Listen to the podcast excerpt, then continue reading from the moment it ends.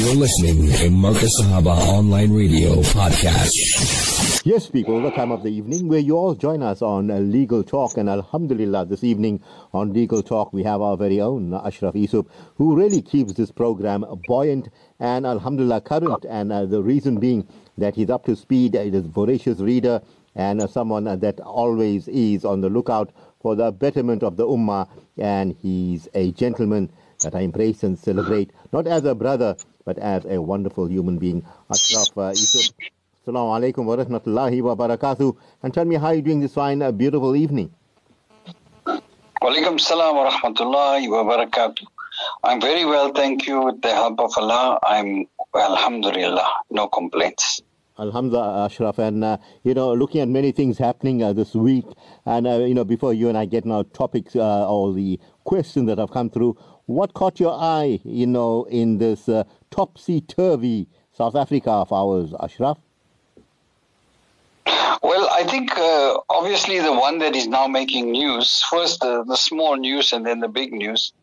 The small news, it appears that all COVID protocols have been scrapped, including the indoor masks, etc. Uh, and then uh, Chief Justice uh, Zondo now handing the last part of the state capture report to the president, if you looked at that file, it looked huge. But the some of the things coming out of there are very, very interesting. The allegations that the president himself had lied and misled the commission, which, if true, would be very, very disastrous for him. And uh, that comes hot on the heels of uh, uh, Farmgate, where uh, where they're now saying that it was not 62 million, but it was 12 million. So I guess 12 million is what they can account for properly on the books in respect of sales, which will make the uh, inquiry much more narrower. But it still doesn't get away from the fact that it was not reported to the police. Uh, it was not. Uh, it was handled by the president's own security, and then uh, it was not even reported to the neighbors, which you would expect would be the first thing to do is to say, guys, be careful, there's a gang operating in our area. So there are some open-ended questions there that uh, I suppose will will come out in the wash. The president says uh, it's now being investigated, so don't ask too many questions. Let's see. So you know, when you say topsy turvy world, it certainly is very interesting how things are happening around the world. Uh, importantly, I think now, today I came across a comment uh, about the Indian legal justice system and how it denies uh, the Muslim minorities of India access to true justice, where they're using the entire mechanism of the state, the military, the police, the media uh, to happily destroy Muslim homes. You know, it, it's now come to that. And, uh, and the legal justification for that is it lacks safety permits or some kind of building permits, which, on the other hand, the, the report was 91% of all buildings in India uh, will suffer the same fate. But they seem to be atten- uh, turning their attention to the minority Muslim population. Uh, it looks like beatings are increasing. Uh, the oppression generally, uh, the non access to court, the slow pace of justice, concerning. And then obviously now the Arab response to the Indian minister making disparaging comments of the Prophet ﷺ and, and their reaction to it. But it looks like the reaction is more uh, directed towards financial consequences. So let's wait and see what happens there. Um, interestingly, you know, when you say matters from around the world, it's very fascinating to see this new pods that they're going to be establishing in uh, for the Hajj. Um, you know, before they had the tents, now they've got individual pods, and you kind of crawl in there. It's quite comfortable. It's got an aircon, radio, TV. Uh, it's for you to rest. It's got a safe. You can keep your valuables there. So it looks like the Hajj is gearing up into uh, the new technology space. Those are some of the observations from around the world, Shafaat. Absolutely. I saw that pod and I thought, hey, forget the iPod. Yeah, the guys are going to have it, uh, you know, luxury. And uh, then you're sitting in that pod and uh, yeah, they can 24 7. They got you under surveillance and everything uh, is all will be AI, artificial intelligence, and uh, you'll be dictated to. There are certain protocols uh, that they are going to implement in the Holy Lands, which is so un-Sunnah like. Your comments, uh, Ashraf? Yeah, the pod was quite interesting. For one, it looked like a little grave and uh, quite claustrophobic. And number two, I don't think uh, older people will be able to get in and out easily because you've got to crawl in that space. And third, I mean, they, they, you know, increasing all the comforts and giving you radio and uh, TV. Now, I ask you, in Muzdalifah, I mean, who wants to watch radio and TV? You're there for a spiritual journey, you know, you're trying to get uh, your mind right for the next day and the coming days. Uh, you want to surround yourself with, with kind of doing prayer and not being entertained. So, yeah, I think the more technologically advanced they're making uh, things, I kind of now see that the more we move away from spiritual aims and benefits of Hajj. So I, I hope that people use it for the right reason, you know. Um, like use the time to educate yourself or whatever while you're sitting in your pod waiting for the next day. I mean, I see the need for it on one level because of the amount of people there are in the limited space. Uh, also, the dangers of fires that kind of spread in the past.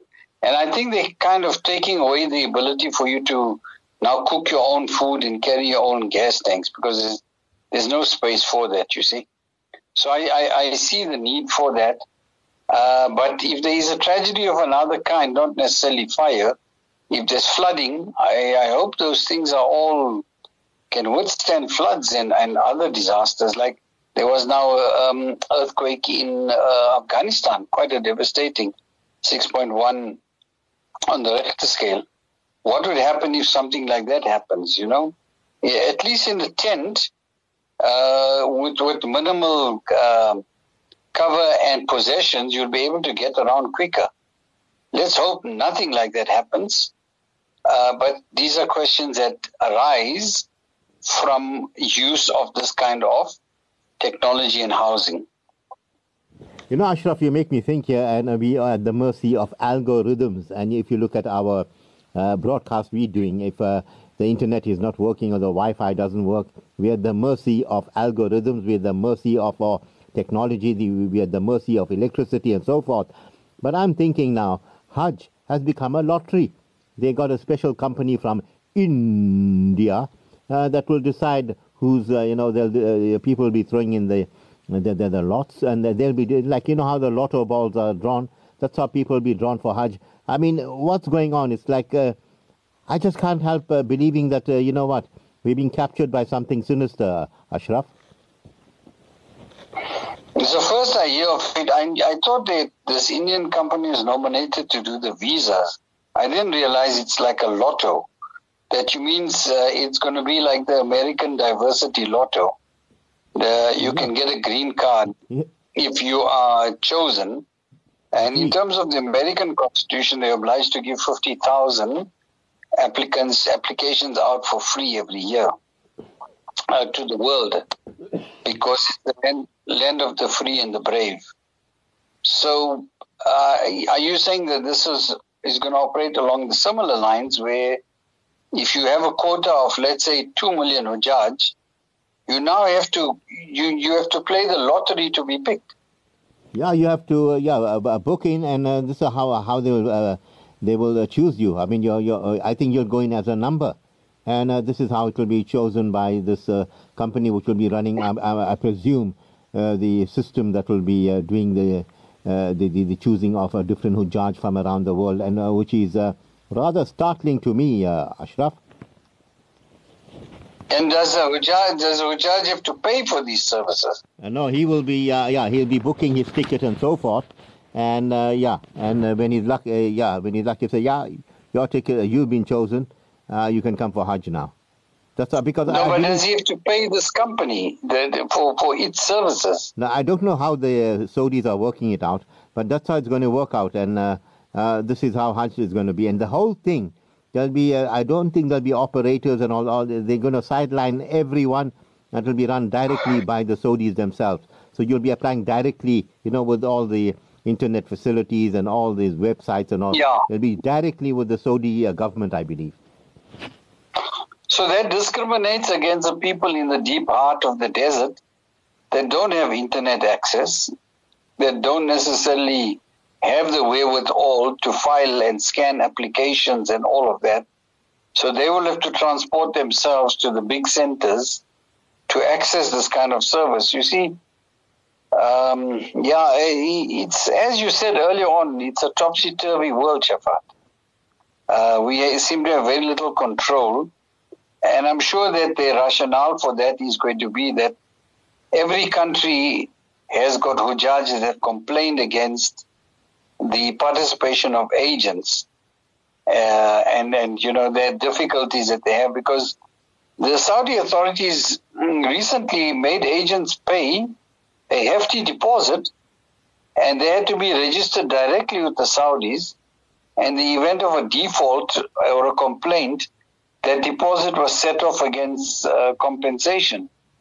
So I think now it'll be interesting to see who you're going to blame and where would your recourse lie. So you make a lot of sense. Uh, they had to pay a heavy deposit. It was just not, uh, you know, chosen as a random or they made themselves available. And, uh, you know, many of these uh, operators uh, that uh, used to do Hajj trips are gone out of business now, Ashraf. And it seems like there's like, you know, hardly anyone that will want to do it. And I spoke to a very senior travel agents, agent recently, and he told me, you know, they'll have to make plan B. They can forget uh, you know, Hajj tours and so forth, Ashraf? Yeah, look, these are some of the natural consequences of how things change, uh, Shafaat. Uh, nothing is forever, you know. The, the telephone line of yesterday, uh, I remember when we were growing up, there was this uh, gray telephone with a purple handle, and then there was old, uh, the coin operated uh, public phones all that is gone, you know. And so, so people that you have to change with the times. Um, now the time of the electric car is here. So the guy doing petrol and diesel engines will also have to find another way of earning a living. Have to become an EV uh, specialist. You have to become an EV uh, specialist. Even uh, these uh, telephone technicians, you know, as they are upgrading to broadband and uh, so forth. Uh, you know, those that were used to work with the copper lines and all that, if they don't upgrade, uh, then they'll be out of uh, business. But Alhamdulillah, something that we don't have to upgrade is the Noble Quran. It, you know, it has stayed there from the time of Nabi Muhammad sallallahu alaihi wasallam, and it's we that have to make the first step and upgrade ourselves to be in the level of reading that Quran and being in the house of Islam. Perhaps, you know, I love your spiritual dimension. Talk to us about that, keeping yourself connected with Allah subhanahu wa ta'ala via the noble Quran, Ashraf. So, uh, Shafaat, uh, you know, that's an interesting thing that you raised because I've, I've often thought about, in a way, I must tell you, when I read the Quran on my phone or on a computer, it's different than when I take I take it in my hand as a hizb, as a book. Because the description of the book of Allah is Zalik al Kitab. Now, Kitab is a book. You know, it, it it uh, it presupposes holding the object in your hand, uh, being uh, it being very revered, uh, being in a pure state, and and uh, you know in the old days I don't know if they still do it. They kiss it before they take it, and they kiss it before they put it back.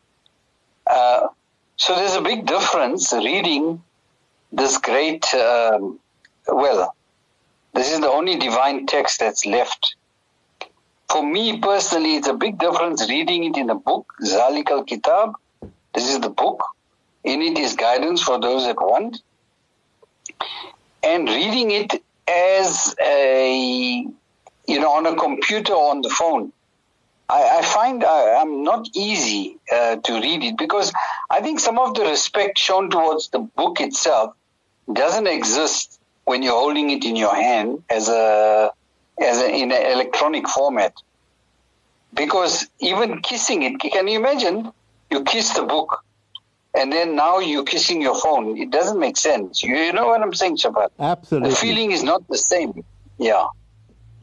Secondly, the phone uh, or the computer or the Kindle or whatever, it receives multiple streams of different kind of information and images.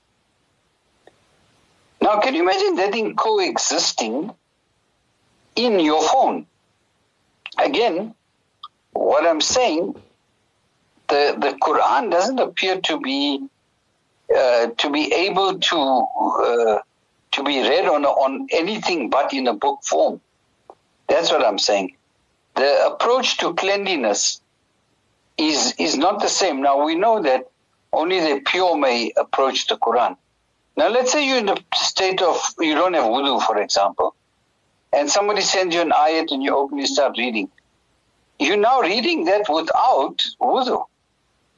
You see, I'm saying that there are limitations to what you can do with this Quran outside the pure book form. Now, of course, it wasn't always revealed in the state as a book. It was revealed and then it was recorded on sheepskin, on bone, on tablets.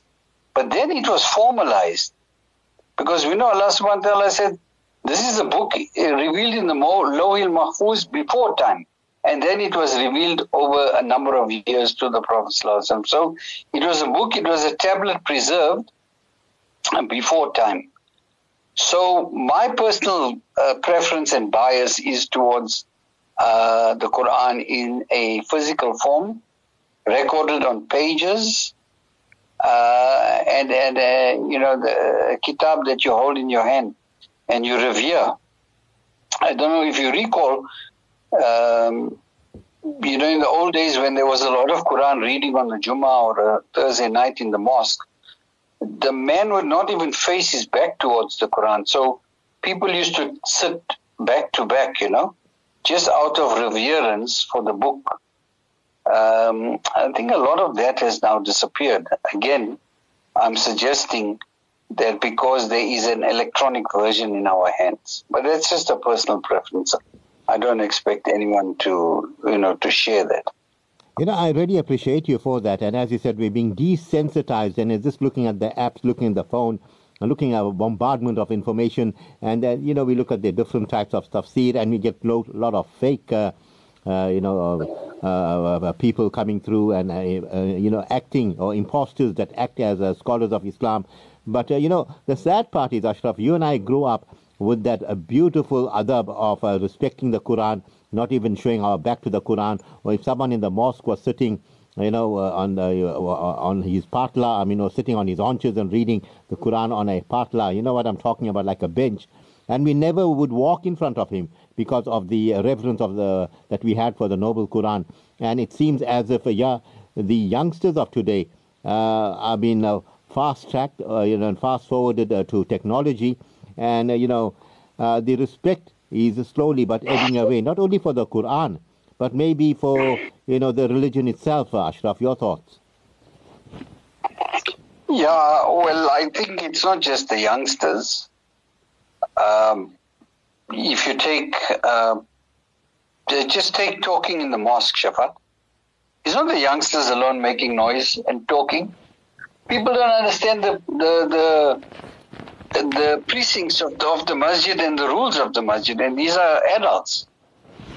Um, you know, it's it's now become also a place of okay socializing outside, and again, um, you know, we could be we could be misbehaving as adults. So, yeah, it is no doubt that as time goes on, uh, a lot of our you know behavior or correct behavior has been eroded and is slowly getting eroded. Um, it is a matter of concern. Uh, that kind of thing has to be arrested. And, uh, you know, it, it, requires serious thought, Shafaat. Absolutely, Ashraf. As we move on, and uh, Jazakallah khair for sharing those thoughts with me. I really appreciate it, and I can't let you go without, uh, you know, sharing some Islamic thoughts with us. You know, and you do, uh, do well all the time. Now, Ashraf, uh, when uh, we look at our, some of the questions that have uh, um, come through, and Harun said, uh, "Brother Shafaat, I really enjoy, I really enjoy Senior Attorney Ashraf Essop." He is one of our best in uh. I agree with you, brother, and uh, Jazakallah khair for that. He said, uh, please forward my question to him. When rogue cops are involved in uh, kidnapping, can the state uh, be sued uh, by the victim? that's a, quite an interesting question, Ashraf. Definitely, Shafaat. So let's look at how the Constitution frames this and what the Constitutional Court had to say about this. So the, the leading case in this regard was Carmichele. Now, Carmichele was uh, basically a victim of crime, and uh, when she uh, uh told the prosecutor, "Look, uh, this guy is very dangerous. Don't give him bail," and the um, the suspect's mother also told the police, listen, this guy is, you know, he's very dangerous. Don't give him bail. Those two aspects were kept away from the magistrate. Lo and behold, the suspect was given bail. While out on bail, he then uh, attacked Carmichele, uh, basically slit her throat, did all bad things to her, and left her to die. She survived and she sued the minister for negligence. The negligence being that this was not an act perpetrated by a policeman, but it was an act perpetrated because of the policeman, because of the justice system not giving relevant information to the magistrate. And then she proved basically a causal connection between the damages or harm she suffered as well as the actions of the police. It's in law it's called the Aquilian action or delict. And there's certain things you have to prove in order for you to succeed. But one of the most difficult things to prove is unlawfulness. Now, that brings us to the question of whether a kidnapper, uh, sorry, a kidnap victim would be able to sue the police if one of its members participates in kidnapping. Now, one has to ask this question, Shafaat. Did the police, so in order to hold the minister liable, there has to be a, you know, he, this is the, he's, uh, the, the policeman is a servant of the minister or an employee. So you have to prove that. But you also have to prove that the servant was acting in the course and scope of his employment. So this is a slightly different uh, scenario of kidnapping where the cops kidnap you um, not for the sake of ransom, but for the sake of getting a maybe a confession from you. You know, um, or, you know what I'm saying. They take you into custody by kidnapping you, by people not knowing where you are, etc. But for the sole purposes of uh, beating you to get information out of you. So they, in that case, they're acting in the course and scope of their employment. What they did is participated in illegal activity. Uh, and even you, if you were assaulted or tortured or whatever, you could have a claim against the minister because they are his employees acting in the course and scope of their employment in order to further what is to further the investigation or get a confession so there's a clear purpose. I doubt very much you'll be able to succeed in suing the minister for the bad behavior of his police officer who cannot be said to be acting in the course and scope of his employment when he kidnaps you. He kidnaps you for his own purposeful uh, or criminal gain. So I doubt that the the the, the um, recourse in respect of master and servant would lie against the minister, because the law the law would say that the minister never ever uh, conceded that a policeman can commit a crime in his name. If the uh, policeman commits a crime in his own name, the minister can't be held liable.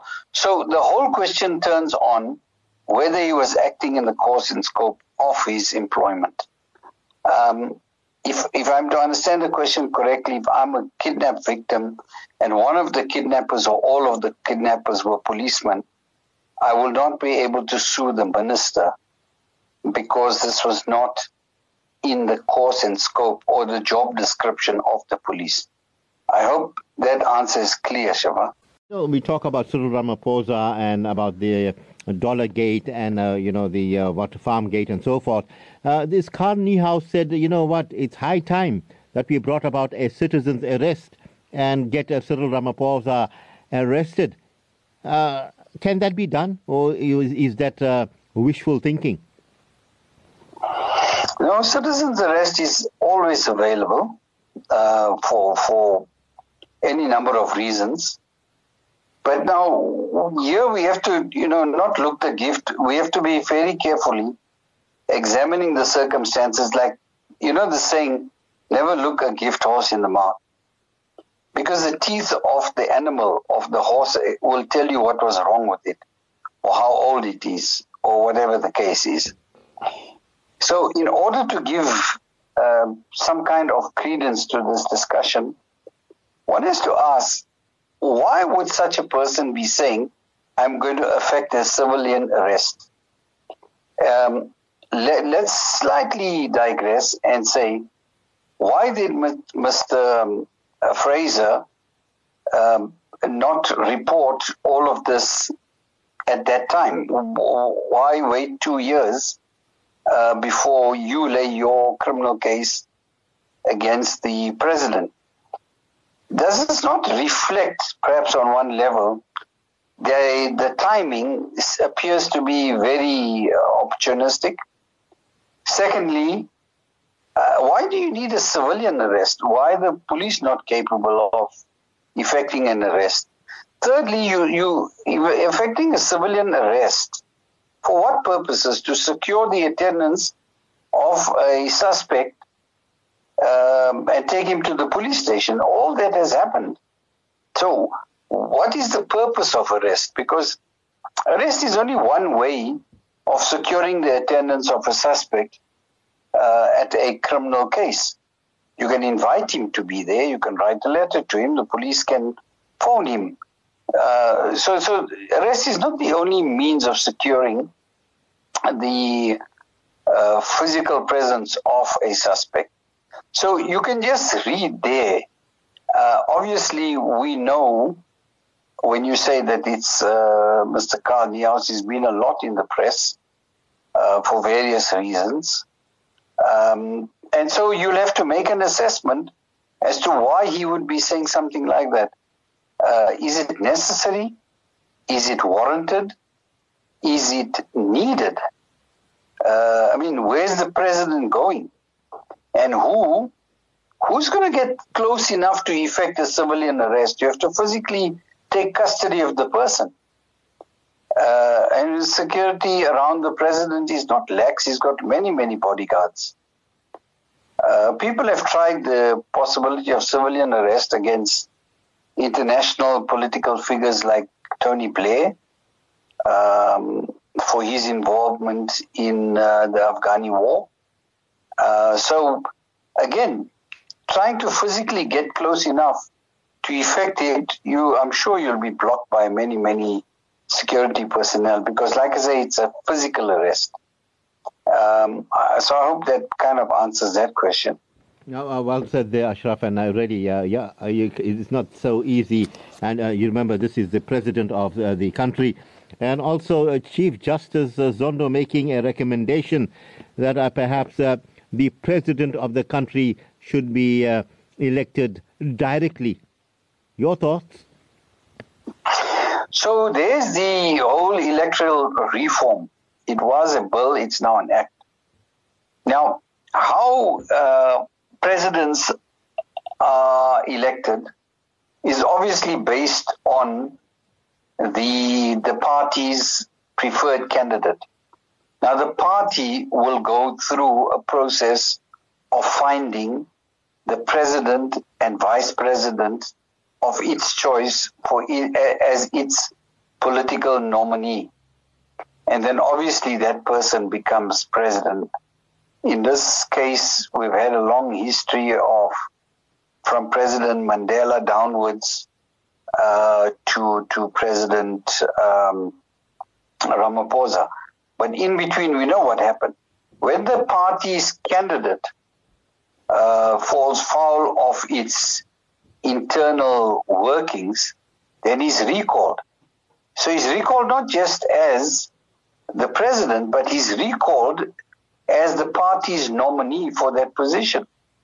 We saw that happen uh, at uh, uh, when uh, President Mbeki was recalled, and then subsequently President uh, Zuma was not really recalled, but he was not then elected as the party's preferred candidate. So that is how it has been run. Then there was a amendment to the Electoral Act. I, I don't know how far it is actually gone, if the Home Affairs has finished it. But it basically says that you can stand directly as an independent for president.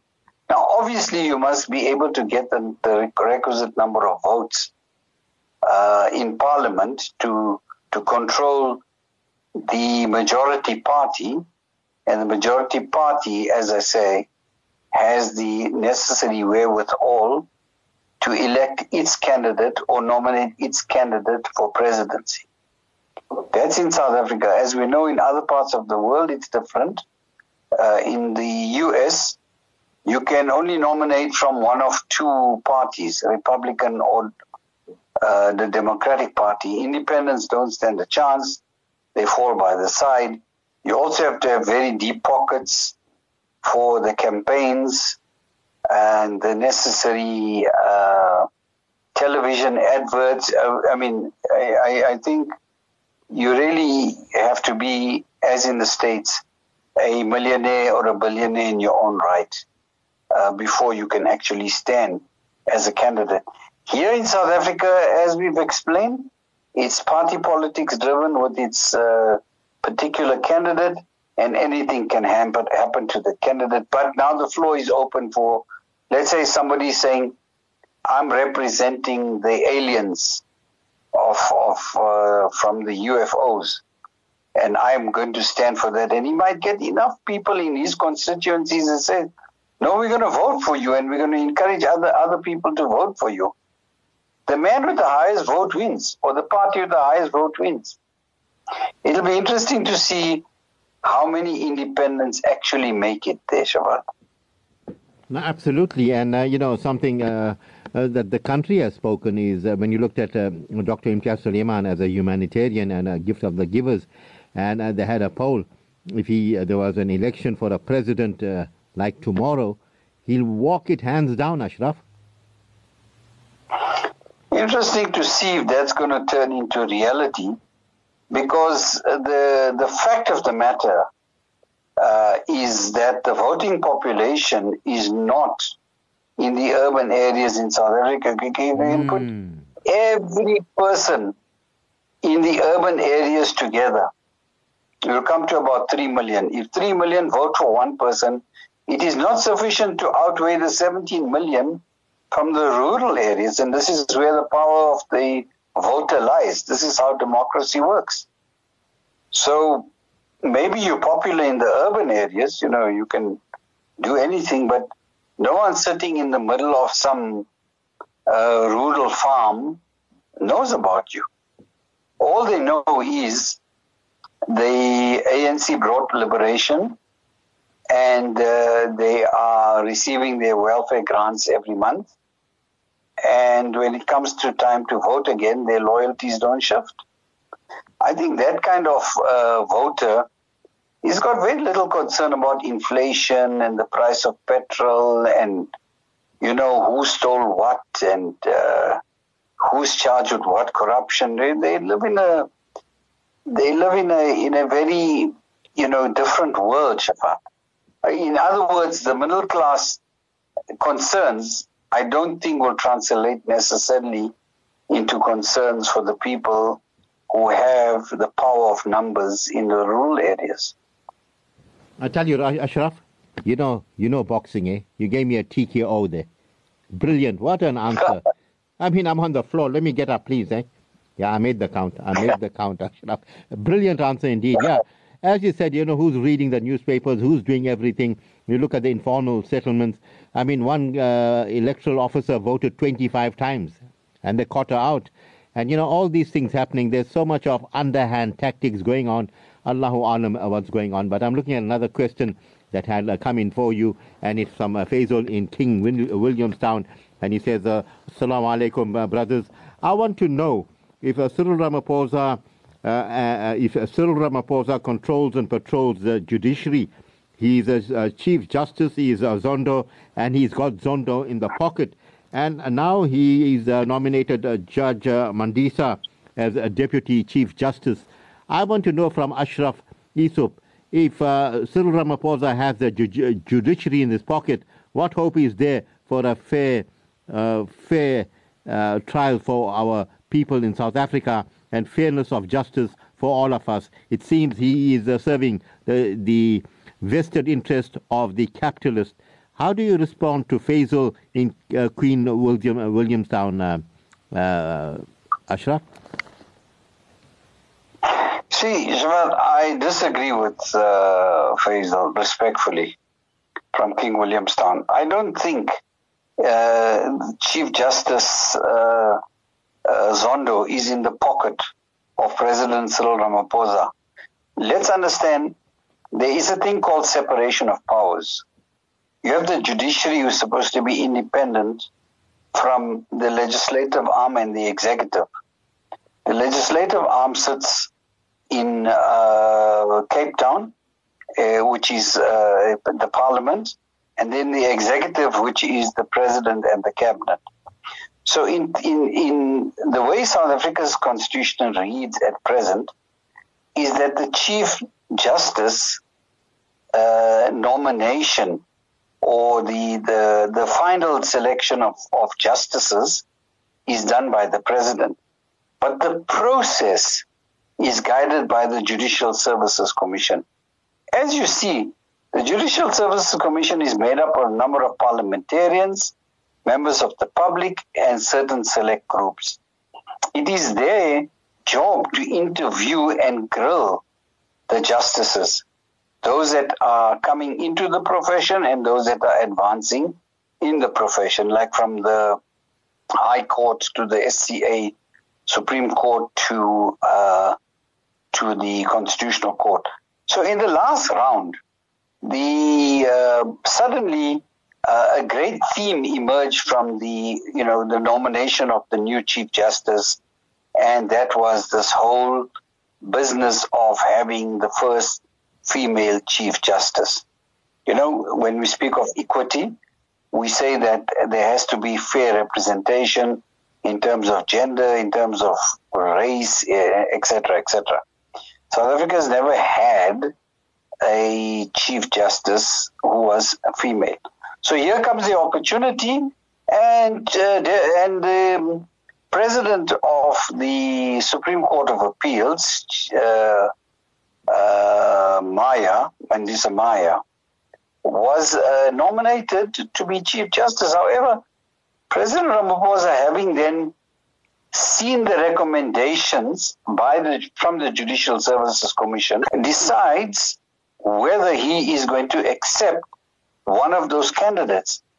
Now, recently, he's also uh, he's also nominated. He also appointed uh, Owen Rogers, who is a top trademarks lawyer or intellectual property lawyer, to the Constitutional Court because it, it had to have balance in terms of color, uh, gender, etc., but also in terms of expertise.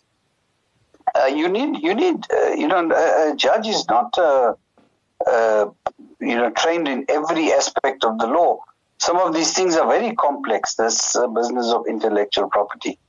So Owen Rogers is a good example of a highly experienced individual who now becomes uh, a justice in the constitutional court. Another example is Judge Jody Kollapen from uh, he was a human rights. He was head of the Human Rights Foundation for many years. Became a junior judge, then moved through the ranks, and then ultimately got appointed to the Constitutional Court.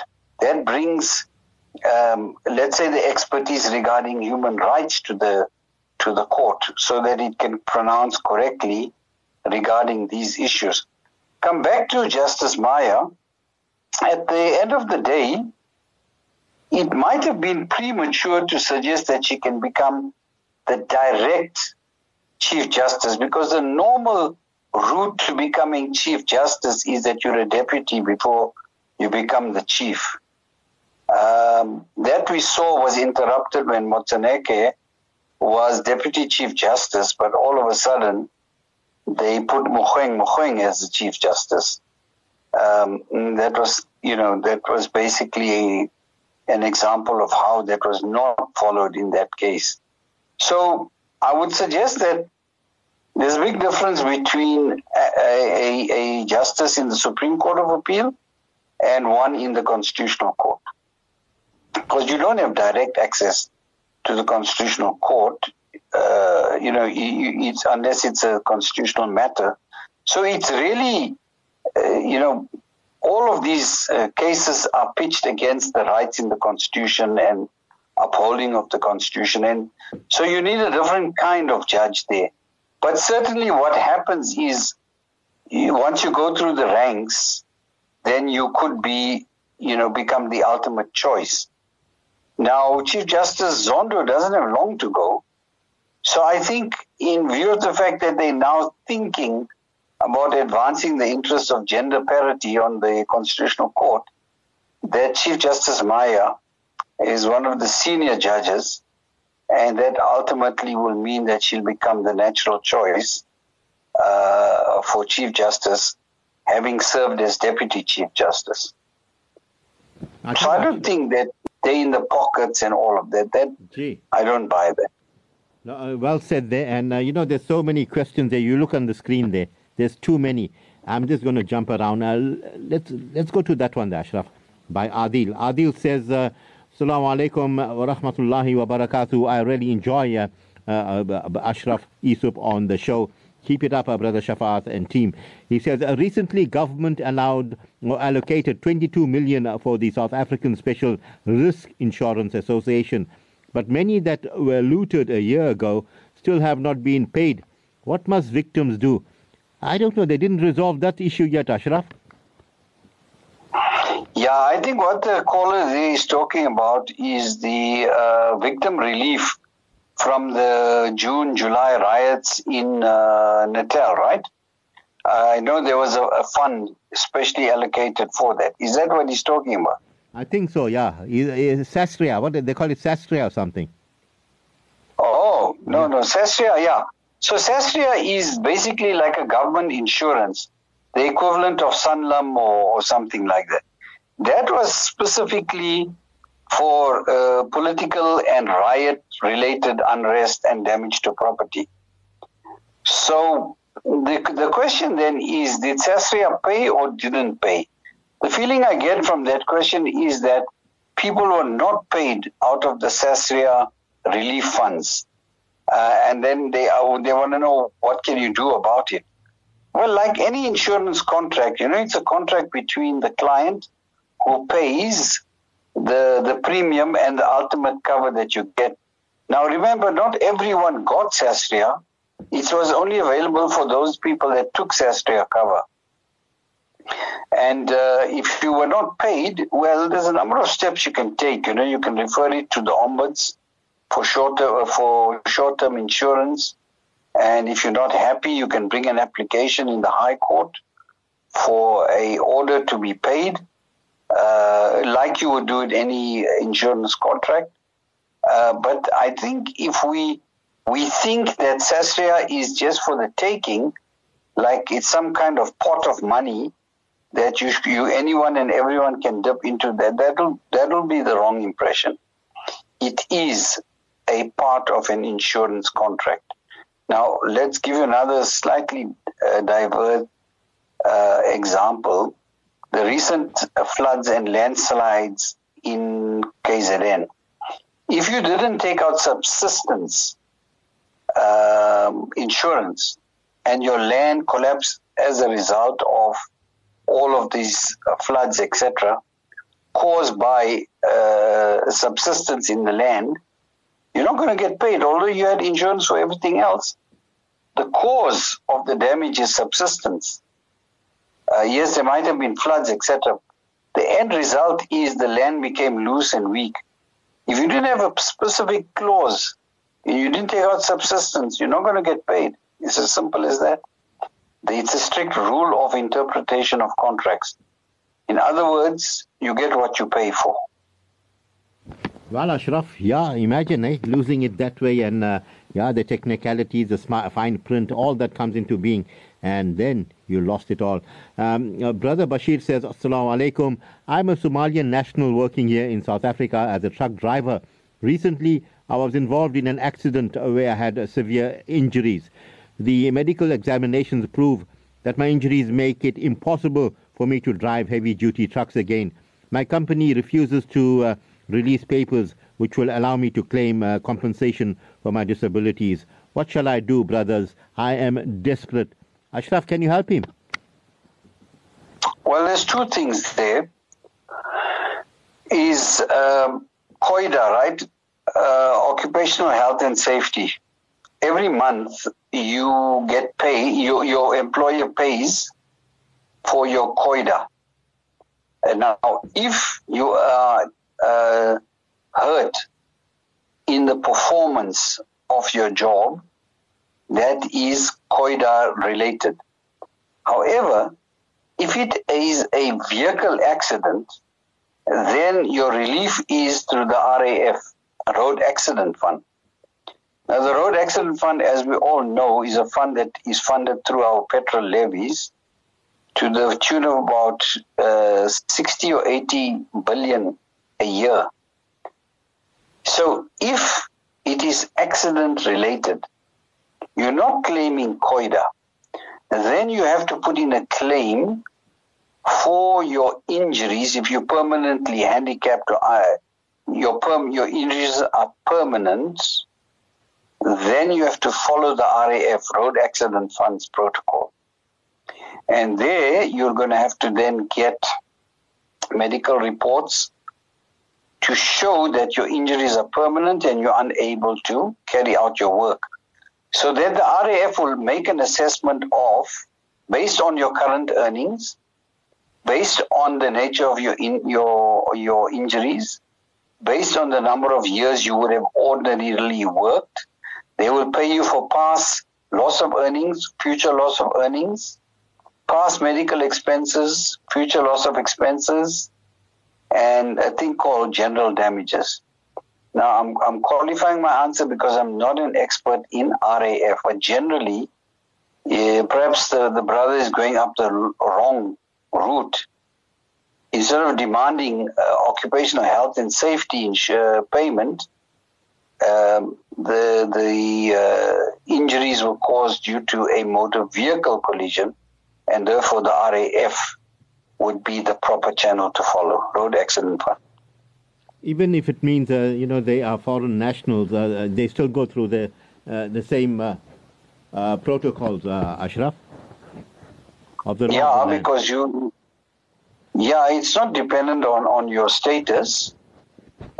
he could be he could be an asylum asylum seeker, or he could be a permanent residence or temporary residence. The Act doesn't discriminate on that basis. It says the criteria is if you're involved in a road accident and it's got qualifying criteria like certain things uh, are not considered vehicles and if that that thing was on the road so like a vehicle is typically described as, you know, motor driven or petrol driven or, you know, now they have to make provision for electrically driven, uh, having four wheels or whatever, but it's very technical. So basically, you can't. Um, yeah, you, let, let's say you were involved in two bicycles that collided with each other. That wouldn't qualify as road accident fund because it's not a vehicle. You see what I'm saying? It might have happened on the road, but it's not a it's not a vehicle collision in that sense because a bicycle is not a vehicle. But a guy riding a bike who's ridden over by a driver, that is a road collision because one of the vehicles was a vehicle by definition. Well, it makes a lot of sense, Ashraf. And, uh, you know, when you and I talk, the barakah flows. I know it's, uh, the time is about uh, catching up on us. And perhaps uh, this evening, your parting words, Ashraf. You know, as always, Shawad, you've raised something very important about the need and necessity to constantly be reading from the Quran. Um, I think that is a very important message. We urge people to do so.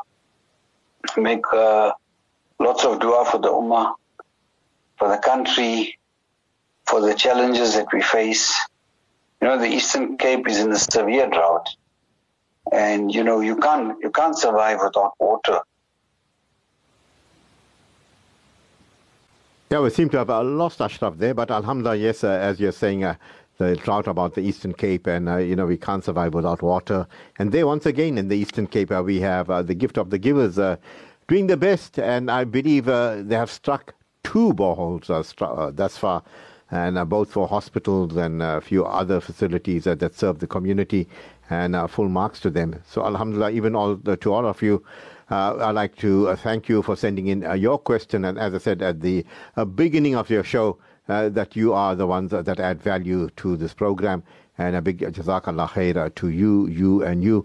And inshallah, stay locked on. We're going to go for the Isha Azan. And after that, we'll join you with Wasail al Alam Sadika truthful news with Sheikh Ramadan Ahmed, uh, asking uh, the question Is Africa an African continent or is it still an African continent?